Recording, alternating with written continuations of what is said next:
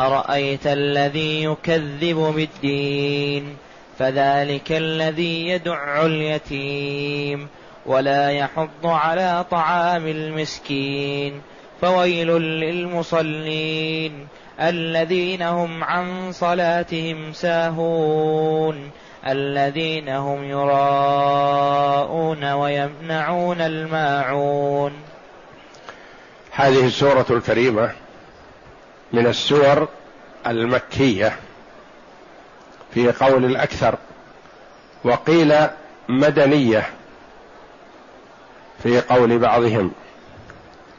وقيل نصفها الأول مكي ونصفها الثاني مدني. نصفها الأول مكي في الكفار. في كافر. ونصفها الثاني مدني في منافق. قيل نزلت في العاص ابن وائل السهمي وقيل في الوليد ابن المغيرة وقيل في غيرهما.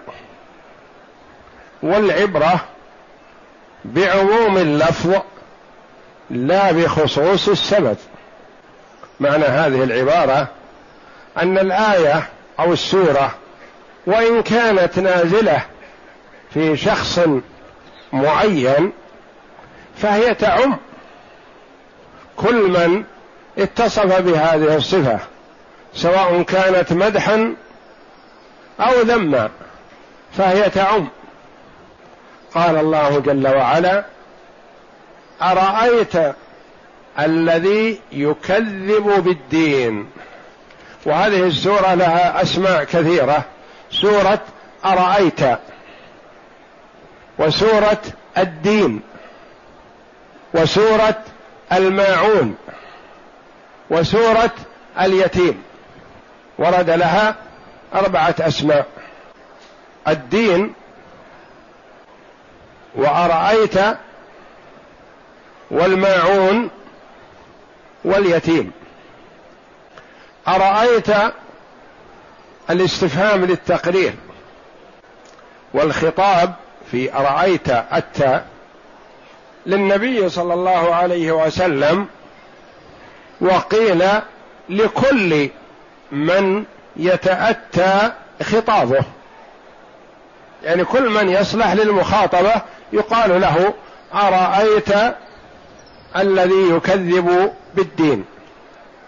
والرؤيا هذه قيل بصرية فتكون تنصب مفعول واحد. وقيل علمية يعني خبرية فتنصب مفعولين.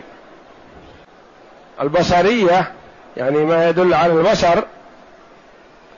أقول هل رأيت محمدا تقول نعم رأيت محمدا. فتنصب مفعول واحد لأنها بصرية. هل رأيت محمدا؟ مثلا تقول نعم رأيت محمدا عالما أو فقيها أو كاتبا أو شاعرا يعني علمته. علمت محمدا كاتب أو شاعر أو فقيه فتنصب مفعولين. أرأيت وإذا كانت تنصب مفعول واحد فمفعولها هو الذي الذي هو الاسم الموصول. أرأيت الذي يكذب بالدين؟ الدين الجزاء والحساب يعني يكذب بالبعث.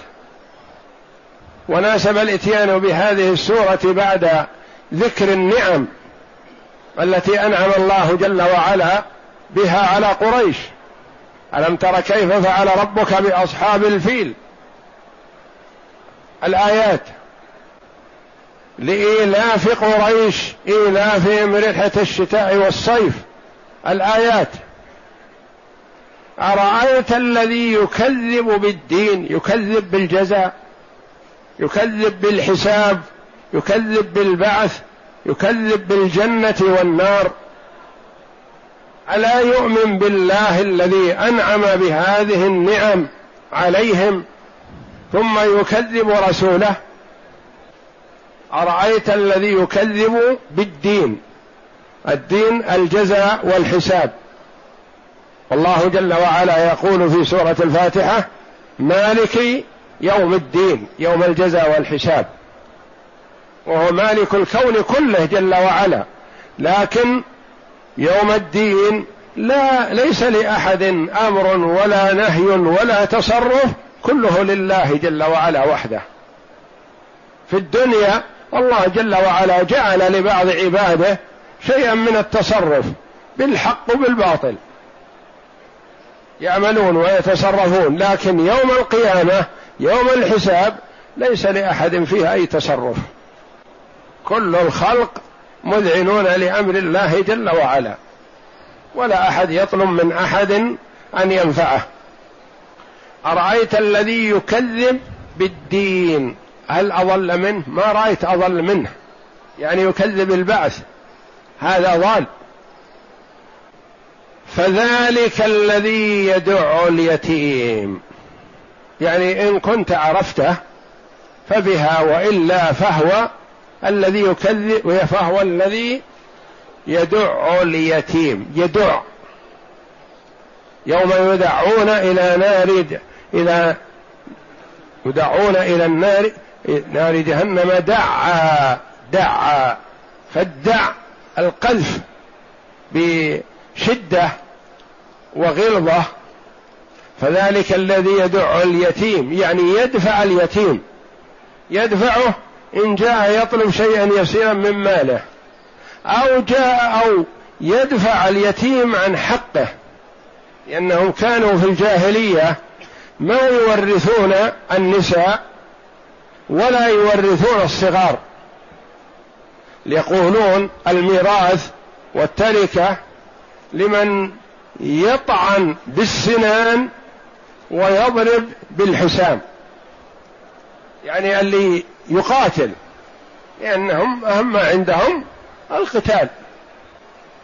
فلا يورثون النساء مما خلف قرابتهن من زوج وأب وابن وغيرهم.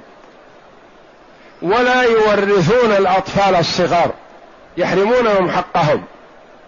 وجاء الإسلام بالعدل وإعطاء كل ذي حق حقه. كما قال عليه الصلاة والسلام إن الله قد أعطى كل ذي حق حقه فلا وصية لوارث. الوارث أعطي حقه الوصية تكون لغير الوارث. فذلك الذي يدع اليتيم يعني يدفعه إن جاء يطلب تمرة أو كسرة أو نحو ذلك. ما عنده رحمة ولا رأفة. منزوعة الرحمة من قلب الكافر. والرحمة يجعلها الله جل وعلا في قلوب من شاء من عباده. وإنما يرحم الله من عباده الرحماء. فكلما كان المرء أكثر رحمة فالله جل وعلا يرحمه أكثر. فذلك الذي يدع يدفع اليتيم فلا يعطيه حقه ولا يعطيه ويتصدق عليه من ماله لأنه بخيل بالمال وليس عنده إيمان باليوم الآخر والجزاء ولهذا الكفار الآن ينتقدون على من يدفع ماله بدون مقابل. ولهذا الآن المعاملات الربوية والربا أصله في الكفار ليس في المسلمين لأن المرابي محارب لله ورسوله ولا ينتشر الربا عند قوم إلا إذا نزعت الرحمة والعياذ بالله من قلوبهم. وإلا فالمجتمع الإسلامي متكافل. اللي يبي نفقه مثلا جعل الله له النفقه في الزكاة. الله جل وعلا حكيم عليم. حينما شرع الزكاة علم جل وعلا أنها تكفي حاجة الفقير. يعني لو أعطى الأغنياء زكاة أموالهم ما بقي فقير يحتاج إلى زيادة والا يبقى الفقير للزكاة. وغير الفقير مثلا باب القرض. المسلمون والمسلم إذا أقرض أخاه المسلم بأجل الصدقة مرتين كما جاء في بعض الأحاديث. القرض الحسن. يعني يقضي حاجته ويرد والقرض مرغب فيه ويؤجر عليه صاحبه. وقد يكون أحيانا أفضل من الصدقة لأنه يأتيك الأخ مثلا ما يريد زكاة يقول لا أنا غني لكن ما عندي شيء الآن وإلا أنا غني أو قادر بعملي أريد قرض. فيأخذ القرض من لا يقبل الزكاة. فلذا يؤجر المرء على القرض. فالكفار ما يدفعون أموالهم إلا بمقابل لأنه لا احتساب عندهم ولا يرجون ثوابا ولا يخافون عقابا. وإنما إذا جاءه الفقير محتاج مضطر امتصه أعطاه العشرة بكذا وأخذ أكثر مما يستحق ويستغل حاجة الفقير المسكين. والمسلم يعين أخاه الفقير. يسد حاجته ويعينه بحسب استطاعته. بالزكاة فإن كان ممن لا يريد الزكاة أعطاه قرض. القرض الحسن على أن يرد بدله بدون زيادة. ولا يجر نفعا. وكل قرض جر نفعا فهو ربا ما يجوز. فذلك الذي يدع اليتيم لأنه لا يؤمن بالبعث ولا يرجو ثواب ولا يخاف من عقاب والعياذ بالله. ولا يحض على طعام المسكين. لأن المحتاج اثنان إما أن يكون يتيم وقد يكون اليتيم غني لكن يؤخذ ماله. والله جل وعلا حذر على لسان رسوله صلى الله عليه وسلم من أكل مال اليتيم. كما بين ذلك ووضحه في كتابه إن الذين يأكلون أموال اليتامى ظلما إنما يأكلون في بطونهم نارا وسيصلون سعيرا. وقال عليه الصلاة والسلام أنا خصم من جار على الضعيفين المرأة واليتيم. يكون خصمه النبي صلى الله عليه وسلم يوم القيامة. ورغب في الإحسان إلى اليتيم فقال أفضل البيوت بيت فيه يتيم يحسن إليه وشر البيوت بيت فيه يتيم يساء إليه. وقال عليه الصلاة والسلام أنا وكافل اليتيم كهاتين وأشار بالسبابة والوسطى عليه الصلاة والسلام ترغيبا في الإحسان. وتحذيرا من الظلم والجور والتعدي على الضعيف. لأن اليتيم والمرأة قد يتجرى عليهم من لا دين له أو من لا أمانة له أو من عنده الشره والطمع فيأخذ حقهم بغير حق لأنهم ضعاف. ولا يحض على طعام المسكين. والمسكين تقدم لنا أنه إذا ذكر مع اليتيم فلكل واحد تعريف. وإذا ذكر أحدهما شمل الآخر. بقوله تعالى إنما الصدقات للفقراء والمساكين.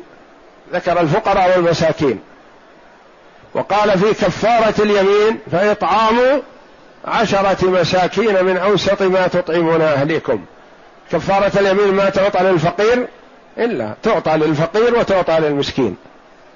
وهنا قال ولا يحض على طعام المسكين وكذلك الفقير. فإذا ذكر معا افترقا. وإذا ذكر أحدهما شمل الاثنين. إذا قيل مسكين فتنطبق على المسكين وعلى الفقير. وإذا قيل هذا فقير وهذا مسكين يكون بينهم فرق. واختلف العلماء رحمهم الله في الفرق بين الفقير والمسكين.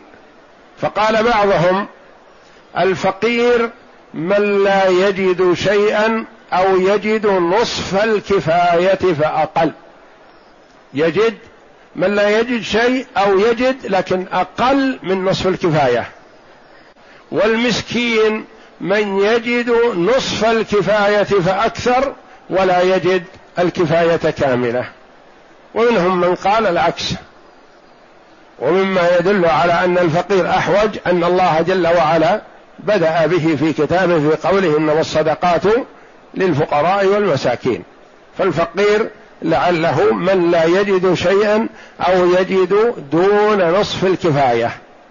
نصف الكفاية مثلا إذا كان مثلا معروف مثل هذه العائلة نفقتها في السنة عشرة آلاف إذا كان عنده أربعة آلاف يقال له فقير. وإذا كان عنده ستة آلاف سبعة آلاف يقال مسكين. وقيل العكس. ولا يحض على طعام المسكين لا يعني هو لا يعطي ولا يحض غيره على العطاء. لأن بعض الناس يكون عنده بخل بماله. لكن إذا استشير ما رأيك؟ فلان محتاج نعطي فلان؟ يقول نعم أعطه. هذا يحض على طعام المسكين لكنه ما يعطي هو المسكين. وهذا الشقي والعياذ بالله لا يعطي ولا يحض. لا يحض على طعام المسكين يعني يبخل. وينتقد من يعطي ماله لغيره. يقول هذا جاهل هذا مفرط هذا قاصر عقلا يعطي ماله لغيره؟ نعم يعطي ماله لغيره يتاجر مع ربه جل وعلا. يعطيه طلبا للربح فلا أفضل ولا أربح من التجارة مع الله تبارك وتعالى. إن الذين ينفقون أموال مثل الذين ينفقون أموالهم في سبيل الله كمثل حبة أنبتت سبع سنابل في كل سنبلة مئة حبة. والله يضاعف لمن يشاء. ومن السبعة الذين يظلهم الله في ظله يوم القيامة رجل تصدق بصدقة فأخفاها حتى لا تعلم شماله ما تنفق يمينه. والآيات في الحث على الصدقة والعطاء والمواساة في القرآن كثيرة والزكاة قرينة الصلاة. وأبو بكر رضي الله عنه قال والله لأقاتلن من فرق بين الصلاة والزكاة لأن بعض المرتدين بعض المرتدين كفروا ولا إشكال أجمع الصحابة على قتالهم. وبعض المرتدين قالوا نصلي ونصوم ونحج ونأتي بأركان الإسلام كلها لكن الزكاة لا. ما ندفع الزكاة. فعزم أبو بكر رضي الله عنه على قتالهم. فناظره بعض الصحابة منهم عمر رضي الله عنه. قال يا خليفة رسول الله كيف تقاتل أناس يشهدون أن لا إله إلا الله وأن محمد رسول الله؟ ويقيمون الصلاة؟ والنبي صلى الله عليه وسلم قال أمرت أن أقاتل الناس حتى يشهدوا أن لا إله إلا الله وأن محمد رسول الله. قال رضي الله عنه والله لأقاتلن من فرق بين الصلاة والزكاة. وقال والله لو منعوني عناقا وفي رواية عقالا كانوا يؤدونه أو يؤدونها إلى النبي صلى الله عليه وسلم لقاتلتهم على منعه. الدين على ما كان عليه النبي صلى الله عليه وسلم. ما نقبل فيه المساومة ولا نقبل فيه النقص. يبدأون من الآن يتحللون؟ لا. رضي الله عنه. يقول عمر فلما أن رأيت أن الله قد شرح صدر أبي بكر للقتال عرفت أنه الحق. ولا يحض هذا الشقي لا يحض لا يعني لا يحث ولا يأمر ولا يشجع. على طعام المسكين. والحث على طعام المسكين من صفة المؤمن الذي يرجو ثواب الله ويخاف عقاب الله. إذا بات شبعان وجاره جائع هذا ناقص الإيمان والعياذ بالله. والمسلم يتفقد إخوانه يتفقد من هو في حاجة. ولا يحض على طعام المسكين. اقرأ. يقول تعالى أرأيت يا محمد الذي يكذب بالدين وهو المعاد والجزاء والثواب فذلك الذي يدع اليتيم أي هو الذي يقهر اليتيم ولا يطعمه ولا يحسن إليه ولا يحض على طعام المسكين كقوله تعالى ولا تحاضون على طعام المسكين ثم قال تعالى فويل للمصلين الذين هم عن صلاتهم ساهون. قال ابن عباس يعني المنافقين الذين يصلون في, العنا في العلانية ولا يصلون في السر. ولهذا قال فويل للمصلين. ويل عذاب أو شقاء أو واد في جهنم لو سيرت فيه جبال الدنيا لذابت من شدة حره. يسيل والعياذ بالله من صديد أهل النار. فويل للمصلين. الكفار يصلون؟ لا. هذا الذي حدا ببعض المفسرين رحمهم الله أن يقول أول السورة مكي. نزلت في الكفار. أرأيت الذي يكذب بالدين وذلك الذي يدعو اليتيم ولا يحض على طعام المسكين. والنصف الأخير للسورة يقول مدني لأنها في المنافقين. المنافقين يصلون أحيانا في العلانية يصلون.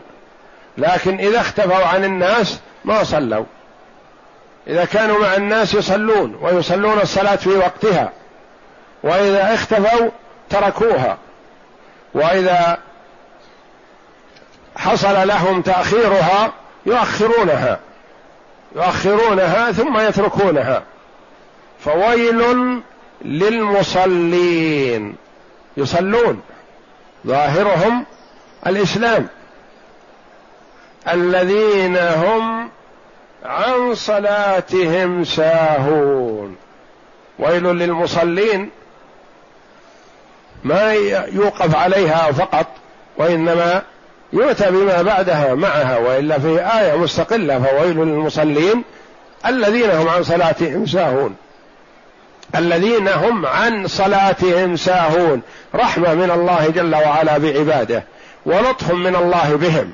قال الذين هم عن صلاتهم ساهون. يعني يسهو عن الصلاة. ولم يقل الذين هم في صلاتهم ساهون. لا. المؤمن ما يخلو من سهو. والنبي صلى الله عليه وسلم أفضل الخلق وأتقى الخلق لله سهى في صلاته. صلى الرباعيه ركعتين وحصل منه السهو عدة مرات عليه الصلاة والسلام على صور شتى. فالسهو في الصلاة لا يعاب عليه المرء وإنما يعاب على السهو عن الصلاة. يعني إذا قرب الغروب تذكر قال أنا ما صليت العصر الان هذا سهى عن الصلاة.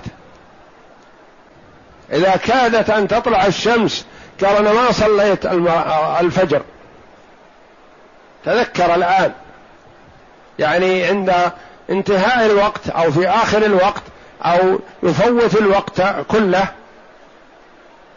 متوعد بهذا الوعيد لأن الصلاة جعلها الله جل وعلا في وقت محدد. إن الصلاة كانت على المؤمنين كتابا موقوتا. قال المفسرون رحمهم الله يعني مفروضا في الأوقات. لو أخر صلاة العصر إلى بعد المغرب ما صحت. أخر صلاة الفجر إلى بعد طلوع الشمس ما صحت. إلا لعذر. لعذر؟ نعم. النبي صلى الله عليه وسلم فاتته صلاة الفجر وما صلى وما استيقظ إلا بحر الشمس لحكمة يريدها الله التشريع للعباد. لكن يؤخر ديدنه ما يجوز له. يستتاب فإن تاب وإلا قتل. فرق بين شخص يأخذ الاحتياطات اللازمة من المنبهات ساعة ونحوها أو يكلف جاره أو قريبه بأن يوقظه للصلاة مثلا ثم يغلبه النوم ولا يقوم. فإذا قام عليه المبادرة بأداء الصلاة لقوله صلى الله عليه وسلم من نام عن صلاة أو نسيها فليصلها إذا ذكرها. لا كفارة لها إلا ذلك. والنبي صلى الله عليه وسلم كان في غزوة وعرس في أثناء الليل يعني نام بات آخر الليل يسير في أول الليل وفي آخر الليل نزلوا. فقال النبي صلى الله عليه وسلم من باب الاحتياط من يحرسنا الليلة؟ يحرسنا لصلاة الفجر. قال أحد الصحابة رضي الله عنهم أنا. فنام النبي صلى الله عليه وسلم ونام الصحابة. وقام الحارس رضي الله عنه يصلي حتى لا يغلبه النوم ولا ينام. وهو في أمس الحاجة إلى النوم مثل صحبه لكنه أراد أن يخدم النبي صلى الله عليه وسلم والصحابة في هذا. فقام يصلي رضي الله عنه. في آخر الوقت غلبه النوم وسقط لحكمه يريدها الله جل وعلا تشريع للعباد. وإلا ممكن يجلس ثلاثة أيام ما ينام. لكن الله جل وعلا أنامه لحكمة فنام. فما استيقظ النبي صلى الله عليه وسلم ومن معه إلا بحر الشمس يعني بعد ما ارتفعت الشمس وشعروا بها وهم نيام. فقام عليه الصلاة والسلام مسرعا وامر بالرحيل من هذا الوادي هذا المكان وقال إن فيه شيطان. ثم أمر بلالا فأذن وأقام الصلاة وصلى النبي صلى الله عليه وسلم صلاة الفجر بعد ارتفاع الشمس. وقال عليه الصلاة والسلام من نام عن صلاة أو نسيها فليصلها إذا ذكرها. الأمر في سعه ولله الحمد. لكن إنسان يكون ديدن هذا والعياذ بالله هذه صفة من صفات المنافقين. يعني يكون مثلا مستمر ما يستيقظ إلا قبيل وقت الدوام أو وقت الدراسة يصلي ويذهب إلى دراسته أو إلى آه، وظيفته ونحو ذلك. هذا خطر وهذا جهل وضلال ويستتاب فإن تاب وإلا قتل.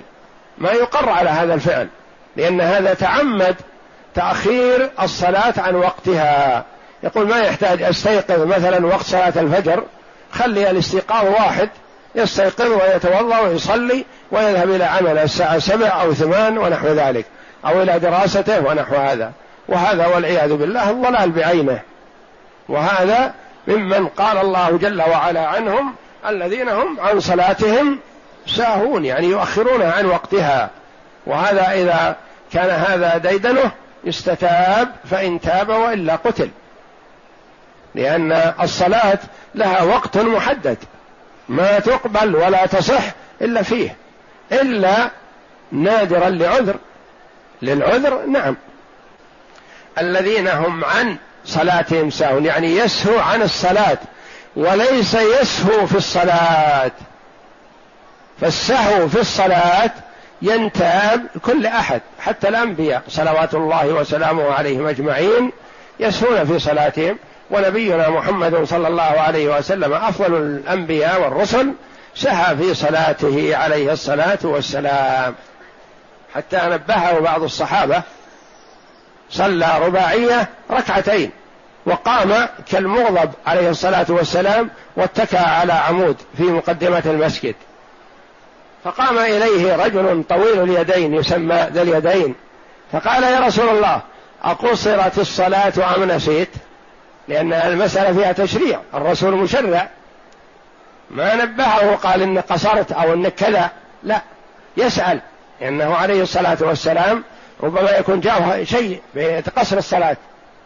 أقصرت الصلاة أم نسيت؟ قال عليه الصلاة والسلام ما قصرت الصلاة وما نسيت. قال بلى قد نسيت. ما دام اطمأننا على عدم القصر ما بقي إلا النسيان فالنسيان مؤكد. أنت نسيت. فالتفت النبي صلى الله عليه وسلم إلى الصحابة أبي بكر وعمر ومن حولهم قال أحق ما يقول ذو اليدين؟ قام عليه الصلاة والسلام وكمل الصلاة. الذين هم عن صلاتهم ساهون وهذه صفة المنافقين. وإذا قاموا إلى الصلاة قاموا كسالى يراءون الناس الناس ولا يذكرون الله إلا قليلا. ولهذا قال عليه الصلاة والسلام عن المنافقين أثقل الصلاة على المنافقين صلاة العشاء وصلاة الفجر. ولو يعلمون ما فيهما من الأجر لأتوهما ولو حبوا. لما يتخلفون عن صلاة الفجر وصلاة العشاء؟ لأنها في وقت ظلام وما كان فيه كهرب وما في كان فيه نور الليل مثل النهار كان فيه ظلام. والمرء ينظر يعرف جليسه فقط. فكان الذي يتخلف عن الصلاة ما يفقد فيتخلفون. وصلاة العشاء وصلاة الفجر يخلد المرء إلى الراحة وصلاة الفجر يحب النوم وصلاة العشاء مع أهله ويخلو بأهله فيريد البقاء ولا يريد القيام وليس عنده إيمان ورغبة فيما عند الله جل وعلا وطلب للأجر ما عنده شيء من هذا فيؤثر ما تشتهيه نفسه على طاعة ربه جل وعلا. الذين هم عن صلاتهم ساهون. الذين هم يراءون. صفتهم أنهم يعملون الشيء رياء. والمراءات من أفعال المشاركة. يعني يراء الناس والناس يرونه. الناس ما يرؤونه وإنما يرونه. يعني في مراءات فيه هو يراهم إنهم يطلعون عليه فيعمل لأجلهم وهم يرونه. الذين يراءون والمراءات نوع من الشرك وبحسب حال المرء. إن كان أتى بالعمل كله من أوله مراءات فهذا باطل من أوله والعياذ بالله. من عمل العمل رياء هذا باطل. بخلاف ما إذا عمل العمل لوجه الله ثم داخله الرياء بعد. فقال العلماء فيه تفصيل إن كان هذا العمل يبنى اخره على أوله فهو باطل كذلك. وإن كان هذا العمل لا يبنى اخره على أوله فأوله صحيح وآخره باطل. إيضاح هذا. قام يصلي لله تبارك وتعالى. فلاحظ أن شخص أقبل. فتركد في صلاته واطمأن لأجل يراه هذا ويقع في نفسه أن هذا خاشع في الصلاة. عمل هذا مراعاه هذه الصلاة آخرها يبنى على أولها وأولها محتاج إلى آخرها ما يتم بدون آخرها. هذه باطلة. حتى وإن كان أولها خالص لله لكن دخله الرياء فأفسدها. أخرج مئة ريال ليتصدق بها. فتصدق بخمسين ريال لوجه الله تبارك وتعالى. وتصدق بالخمسين الأخرى لما يرى من الناس حوله مراعاة لهم حتى يقولون فلان محسن فلان متصدق. هذه لا يبنى أولها على آخرها ولا آخرها على أولها. الخمسين الأولى له ثوابها لأنها لوجه الله والخمسين الأخرى باطلة لأنها مراعاة للناس. الذين هم يراءون يراءون الناس. ويمنعون الماعون. يمنعون الماعون. ما المراد بالماعون؟ قيل الزكاة. يمنعون الزكاة. وقيل وهو قول الأكثر الماعون مثل الدلو والرشاء والقدر والإبرة ونحو ذلك مما يحتاجه الإنسان عارية. مثلا هو في حاجة إلى إناء عارية. يكون عنده قدر مثلا صغير. وأتاه ضيوف ما يكفي هذا القدر لضيوفه. فيستعير من جاره قدرا أكبر. يستعير من جاره فراش يقدمه يضعه لضيوفه. يستعير من جاره شيئا ما فنجال فناجيل ابريق ونحو ذلك من الأواني ويعيدها إلى صاحبها. فالناس يتعاونون فيما بينهم. هذا المنافق والعياذ بالله ما يحب النفع وما يريد أن ينفع أحد. فهو إذا طلب منه العارية يمتنع ما يعطي لأنه ما عنده احتساب يطلب الثواب. وقيل المراد ويمنعون الماعون كل ما فيه نفع. فيشمل على قول الأولين الزكاة ويشمل عارية الدلو والإناء والقدر والإبرة والخيط ونحو ذلك من الأمور التي الناس يحتاجونها ويردونها. ما تتلف. يعني يأخذ الحبل ليربط به مثلا ربطه فإذا انتهى أعاده مثلا ولا يتضرر بهذا. يأخذ القدر ليطبخ به يأخذ الإناء ليحمل به الماء مثلا ويعيده إلى صاحبه. يأخذ الصحن ليقدم به الطعام ويرده إلى صاحبه وهكذا. فالمؤمن والمؤمنون فيما بينهم يتعاونون في كل شيء ويتهادون والمحتاج يأخذ ممن عنده الشيء الزائد. ولهذا سأل بعض الصحابة رضي الله عنهم عارية أو قرض الخبز والدقيق والعجين ونحو ذلك من الأشياء التي تدخلها الربا. فقال النبي صلى الله عليه وسلم هذا مما يحتاجه الناس. يعني يكون صاحب البيت خبز فاللي ما خبز يستعير منه أربعة خمس ثلاث خبز يأخذها قرضا لغير عارية لأن العارية ترد والقرض آه، يرد بدله ما يرد هو. فيأخذ منه قرض مثلا خمس خبز أو عشر خبز مثلا على أنه يرد عليه مقابلها غدا أو بعد غد بدلها. فالأصل في الأطعمة أن يشترط فيها التساوي.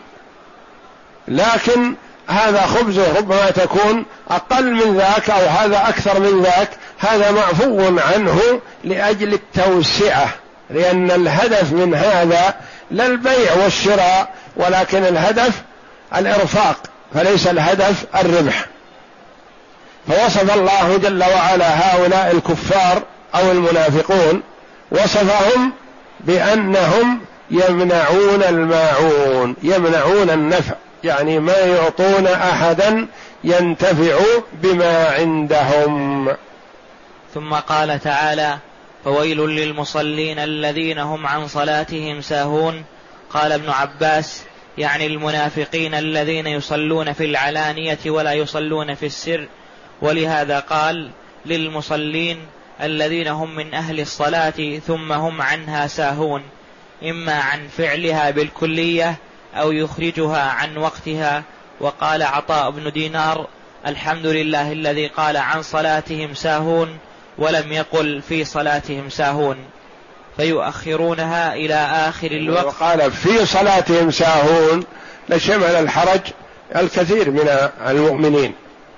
كل يسهو في صلاته لكن الله جل وعلا لم يقل في صلاتهم وإنما قال عن السهو عن الصلاة هذا هو المحرم. وهو المذموم صاحبه. وأما السهو في الصلاة فلا يذم صاحبه لأنه طرأ على النبي صلى الله عليه وسلم ولا يتطرق إليه الذم عليه الصلاة والسلام. نعم. فيؤخرونها إلى آخر الوقت أو لا يؤدونها بأركانها وشروطها من الخشوع فيها والتدبر لمعانيها فاللفظ يشمل ذلك كله كما ثبت في في في الصحيحين أن رسول الله صلى الله عليه وسلم قال تلك صلاة المنافقين تلك صلاة المنافقين تلك صلاة المنافقين. ثلاث مرات يكرر عليه الصلاة والسلام. نعم. يجلس يجلس يرقب الشمس حتى إذا كانت بين قرني الشيطان قام فنقر أربعة لا يذكر الله فيها إلا قليلا. يعني صلاة العصر. يؤخر صلاة العصر حتى يكون عند الغروب يقوم ينقرها. نعم. وقال تعالى الذين هم يراءون روى الطبراني عن ابن عباس رضي الله عنهما عن النبي صلى الله عليه وسلم قال إن في جهنم لواديا تستعيذ جهنم من ذلك الوادي في كل يوم أربعمائة مرة. أعد ذلك الوادي للمرائين من أمة محمد لحامل كتاب الله وللمصدق في غير ذات الله وللحاج إلى بيت الله وللخارج في سبيل الله. ومما يتعلق بقوله تعالى الذين هم يراءون أن من عمل أن من عمل عملا لله فاطلع عليه الناس فأعجبه ذلك أن هذا لا يعد رياء. والله جل وعلا يقول في الحديث القدسي أنا أغنى الشركاء عن الشرك. من عمل عملا أشرك معي فيه غيري تركته وشركه فالمراعي يعمل العمل لله ولغير الله فالله غني عنه ولا يقبله نعم. لما روي عن عن أبي هريرة رضي الله عنه قال كنت كنت أصلي فدخل علي رجل فاعجبني ذلك فذكرته لرسول الله صلى الله عليه وسلم فقال كتب لك أجران أجر أجر السر وأجر العلانية. وقوله تعالى ويمنعون الماعون أي لا احسنوا عبادة ربهم ولا احسنوا إلى خلقه حتى ولا بإعارة ما ينتفع به مع بقاء عينه ورجوعه ورجوعه إليهم. فهؤلاء لمنع الزكاة وأنواع القربات أولى.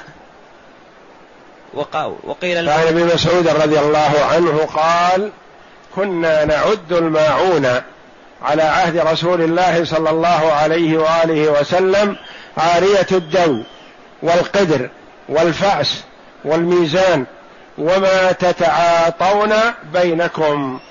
وعنه قال كان المسلمون يستعيرون من المنافقين القدر والفأس وشبهه فيمنعونهم فأنزل الله جل وعلا ويمنعون الماعون.